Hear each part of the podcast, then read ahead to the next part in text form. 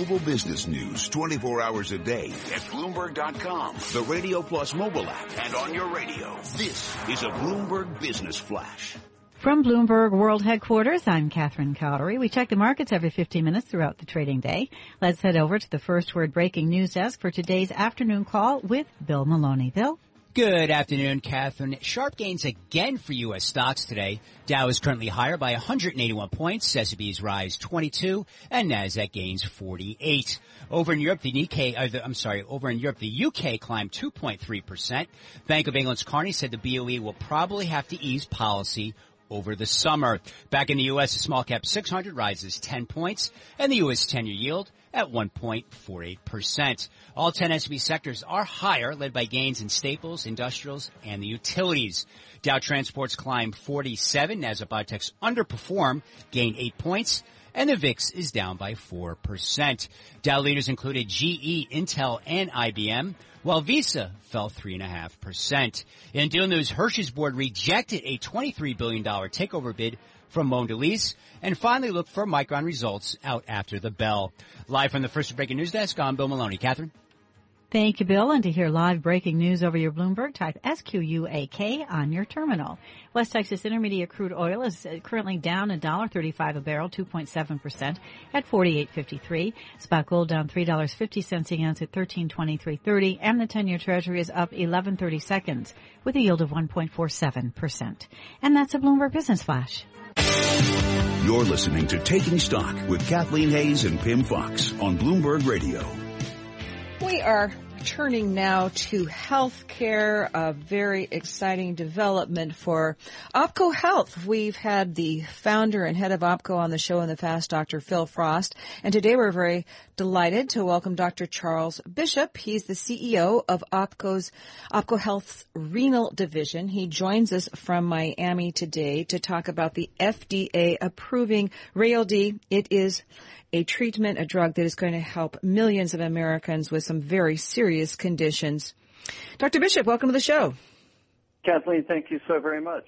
You must feel, uh, I mean, I know this approval was expected, but still, it's a very important milestone. First, uh, talk to us about th- there. There's two parts of this. Let's start with com- uh, chronic kidney disease and how Rayaldee fights that. Uh, chronic kidney disease, we call it CKD for short, is a disorder that develops in about 14% of the American population. It's a major source of healthcare expenditures. The drug Rayaldee that was just approved by FDA does not itself treat CKD. In other words, it doesn't slow the disease. But what it's approved for is to treat a complication that arises with chronic kidney disease. That complication is secondary hyperparathyroidism arising from vitamin D insufficiency. And this is a very serious condition because secondary hyperparathyroidism, SHPT, prevents the body producing enough vitamin D hormone to regulate calcium and phosphorus metabolism, so their bones start softening.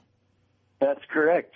If you have kidney disease and it's progressing, and you're not paying attention to whether you're managing secondary hyperparathyroidism, you are going to have complications with regard to your skeleton.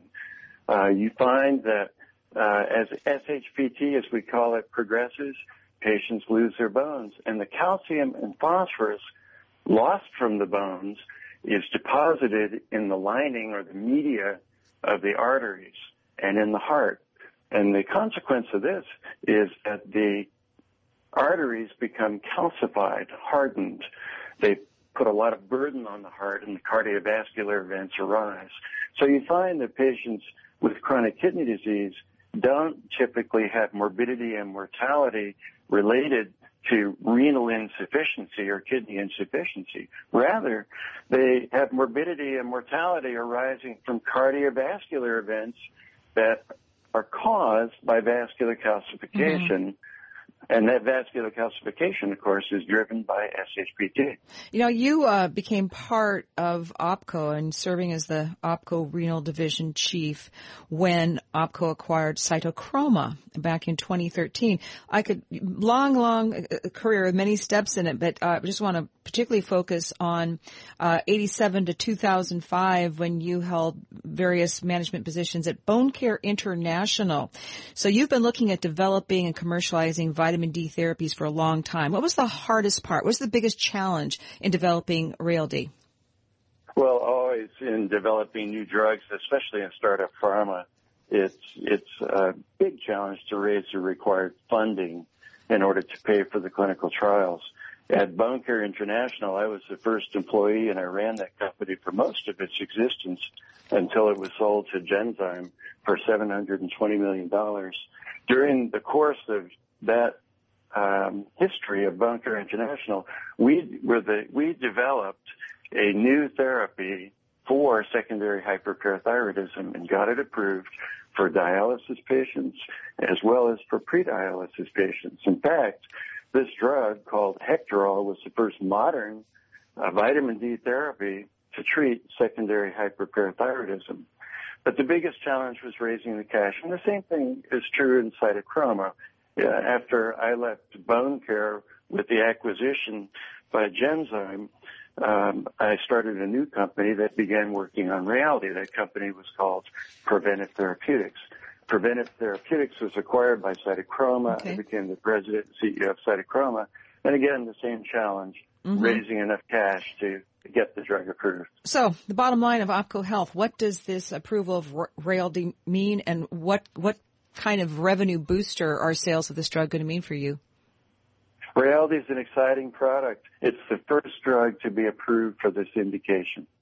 There's no other drug anywhere in the world that's been approved to treat the indication of secondary hyperparathyroidism arising in pre-dialysis patients as a consequence of vitamin D insufficiency.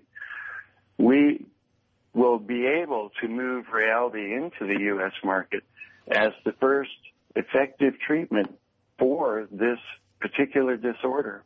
And I'm expecting that it could drive very major sales for OPKO.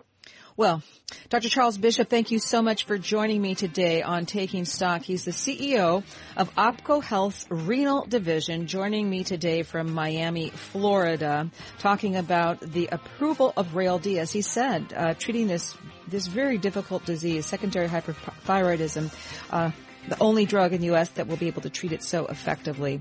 I'm Kathleen Hays. This is Taking Stock, and this is Bloomberg. Bloomberg Taking Stock is brought to you by Bank of America Merrill Lynch, committed to bringing higher finance to lower carbon, named the most innovative investment bank for climate change and sustainability by the banker. That's the power of global connections. Bank of America, N.A., FDIC.